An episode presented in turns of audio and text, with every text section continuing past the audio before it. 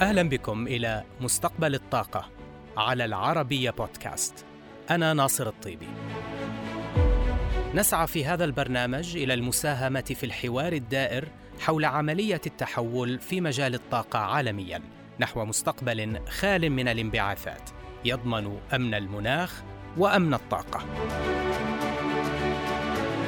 من أبرز أخبار هذا الأسبوع إعلان صندوق الاستثمارات العامة بالتعاون مع مجموعة تداول عن نية تأسيس منصة الرياض الطوعية لتداول شهادات تعويضات الكربون وائتمان الكربون المصدرة في المنطقة لتصبح المنصة وجهة رئيسية للشركات الإقليمية التي تهدف إلى تقليص انبعاثات الكربون تأتي هذه المنصة في إطار جهود المملكة في دعم مستهدفاتها المندرجة في إطار اتفاقية باريس للمناخ. ولكن ماذا نعني بتداول الكربون؟ إنه نظام يعتمد على آلية السوق لخفض انبعاثات الغازات الدفيئة من خلال تقديم حافز مالي. هناك نوعان من أسواق تداول الكربون. السوق الأولى هي سوق إلزامية حيث يتم تداول شهادات الكربون للامتثال بمنظومة تشريعية كالمقامة حاليا في الاتحاد الأوروبي.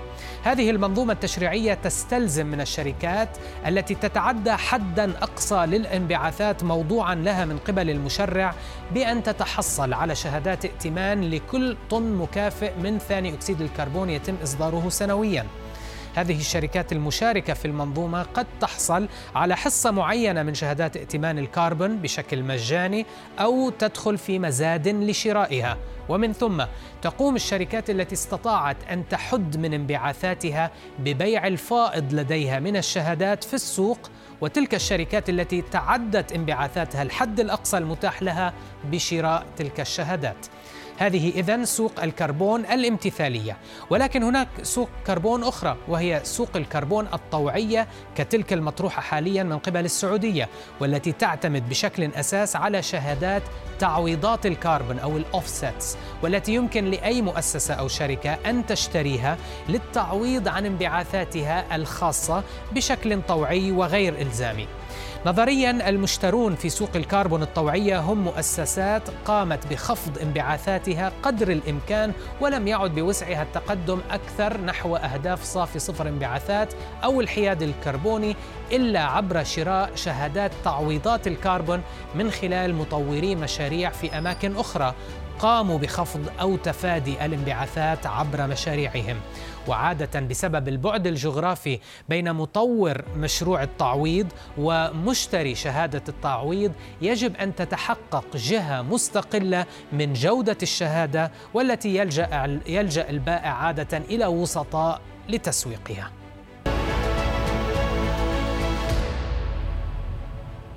وحول هذا الموضوع قابلت الدكتورة ليلى بن علي كبيرة الاقتصاديين في منتدى الطاقة الدولي في الرياض وسألتها بداية عن الفارق بين شهادات الكاربون carbon credit وتعويضات الكاربون أو ما يعرف بال carbon offsets. عندنا مثل في قطاع في قطاع الصناعة وقطاع الطاقة يقول آه، قلل ما تستطيع وعوض ما لا تستطيع تقليله. آه، وهذا اللي يفسر لك ال difference ما بين آه، الائتمانات والتعويضات. م. فرصيد رصيد الكربون ولا ائتمان الكربون هو الأداة اللي هي تمثل تمثل ملكية طن متر واحد من ثاني أكسيد الكربون ويمكن تداوله يمكن بيعه وإذا كان فيه تخفيض حقيقي للانبعاثات. وتعويض الكربون هو ليس هو الأداة هو أيضا فيه تخفيض حقيقي لانبعاثات ثاني أكسيد الكربون. ولكن هو يؤدي إلى الأداة يؤدي إلى توليد هذا الرصيد ولا الائتمان الكربون. آه لكن لازم يكون فيه مشروع فيه محدود بحدود واضحة وثائق ومرسخ وخطة واضحة. آه لأن تعويضات الكربون غالبا ما تكون في آه مجال أكثر من آه خارج من جدران الشركة. مم. فالمثل اللي اللي اللي نستعمله بعد منذ بدأنا التحدث معك يا نصر في هذا المجال المتطور هو إذا كانت شركة آه، ليلى بن علي آه، تريد أن تشتري أو أو تبيع حقها في التلوث. آه، لما تأخذ سيارتها تروح للاستديوهات العربية في, في الرياض ولا تأخذ الطائرة لتروح للاستديوهات آه، العربية في دبي. سوف نستعمل الاداه أداة الائتمان ائتمان الكربون وأتداول فيه. م. ولكن إذا اقترح آه، ناصر الطيبي غارس ألف شجرة في المغرب آه، ممكن استعمال هذه التعويضات. نولد به رصيد ويمكن تعويض كل سفرات آه، ليلى بن علي وتصبح ليلى بن علي منحيده في الكربون. محايده كربونيا. طبعا هذا هو الهدف بطبيعة الحال للكثير من الدول وأيضا الشركات. ولكن أسألك هنا دكتورة كيف ستساعد هذه المنصة السعودية والمنطقة على تحقيق مستهدفاتها المناخية المحددة وطنيا والمعلنة في اتفاقية باريس للمناخ؟ آه، طبعا هذا آه، ناصر سؤال جد مهم وحنطرق ليه في ثلاث نقط. آه، النقطة الأولى هو أن طبعا لما تشوف القراءة الأولية والمبسطة لهذه المنصة هو أن فكرة المنصة هو تمهيد طبعا لمساهمة المملكة العربية السعودية ل COP 26 في نوفمبر ولقمة المناخ في جلاسكو. المبادرة الخضراء.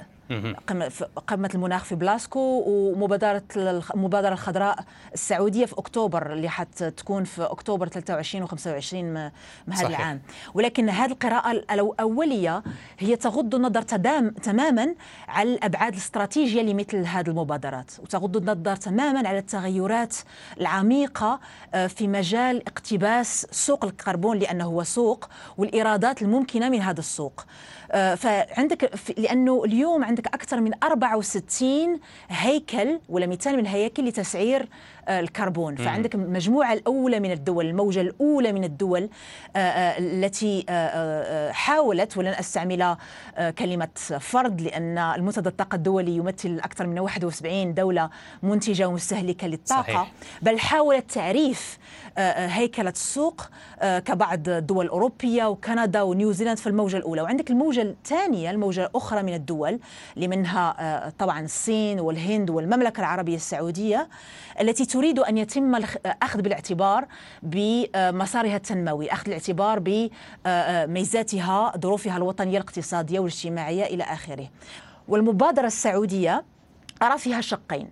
الشق الأول هو محاولة اقتباس قيمة جهود الحد من الكربون التي تطورت في السعودية وفي المنطقة م. سواء في في مجال إنتاج الطاقة طبعا وحتى في مجال استهلاكها لا سيما في جهود الكفاءة من الصناعة واستهلاك الأفراد. والشق الثاني هو الدفع من تحديث آه، من خدمات المالية في المملكة بطريقة إرادية. وأنا آه، أظن أن من المحتمل وأختصر هذه الفكرة أن تكون أكثر هذه المبادرة حتكون أكثر اراديا من الفكرة السابقة التي كانت تتداول في سنوات 2010 2015 بإنشاء بورصة بتداول السلع في الرياض.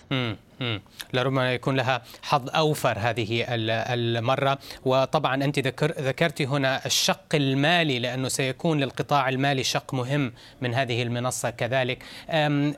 اذا دكتورة ما هي التحديات آه، التي تعتقدين بأنها ستواجه عملية تأسيس منظومة للإفصاحات عن الانبعاثات بالنسبة للمؤسسات والشركات لا سيما فيما يخص توحيد نماذج الإفصاح standardization والتحقق والتثبت منها في السعودية وأيضا اقليميا. وطبعا آه، آه، ناصر هذا سؤال جد مهم لأنه آه، نماذج الإفصاح والتثبت على الصعيد السعودي والإقليمي سوف يكون من أول من أول التحديات هذا هذه المنصة. ولكن عندك حق هناك بعض الأسس اللي هي من الطبيعي أن أن نتقيد بها لنجاح مثل هذه المبادرات خصوصا في دولة على وتيرة تنموية متسارعة كالمملكة العربية السعودية. فنعم الأساس الأول سوف يكون تقويم الكيانات التنظيمية وتمكين الهيئة المختصة اللي هي في في في هذا المشروع. حتكون الهيئة الوطنية المعينة لآلية تنمية نظيفة the National Designated Authority the NDA من أجل تحسين جوده جودة أرصدة الكربون في هذا السوق التطوعي. و I insist على الجودة. لأنه الإنصاح التثبيت والتحقق آه، بشكل فعال سيكون من أول آه، أسس مصداقية صحيح. آه، المنظومة الأساس الثاني هو طمأنت بعض المخاوف والمخاطر التي أشار إليها المجتمع الدولي وعلى سبيل المثال خصوصا البنك الدولي لتزايد انخراط الفاعلين الماليين والمستثمرين في أسواق الكربون. هذه المخاوف نفس المخاوف اللي تشوفها في أسواق النفط اللي تؤدي مباشرة ولا غير مباشرة إلى تذبذب الأسعار. آه، ولكن نرى أن مشاركة القطاع المالي لازم لتعبئة آه، آه، تدفقات رأس المال وارتفاع سيولة السوق. ولازم تكون سيولة في سوق الكربون وتطوير منتجات مشتقة تستخدم لإدارة المخاطر. وهذا يؤديني الأساس الثالث هو السماح بتطور إشارة أسعار ثابتة في الأجل الطويل والمدى الطويل. هذه حتكون بشفافية المنهجيات التنظيمية والتشغيلية وممارسة الحوكمة طبعا.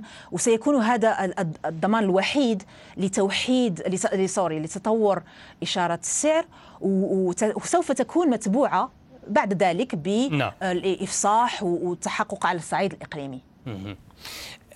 هذه المنصة آه، دكتورة ليلى طوعية في بدايتها voluntary. لكن هل في نهاية المطاف آه، السعودية عليها أن تفرض حدودا قصوى لانبعاثات الكربون أن تفرض كابس على الانبعاثات كيف تتصورين أن يتم ذلك في المملكة أو حتى في المنطقة؟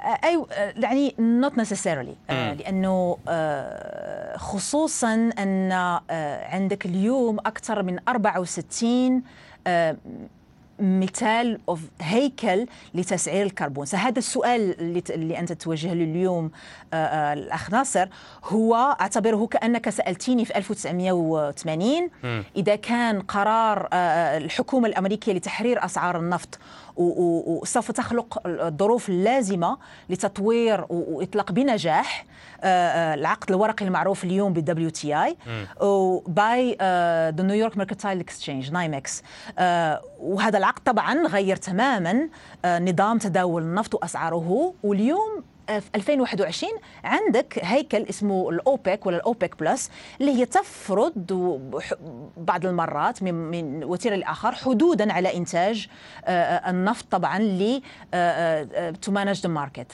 so عندك نفس نفس نعم. الشيء حيكون ممكن في, في سوق الكربون.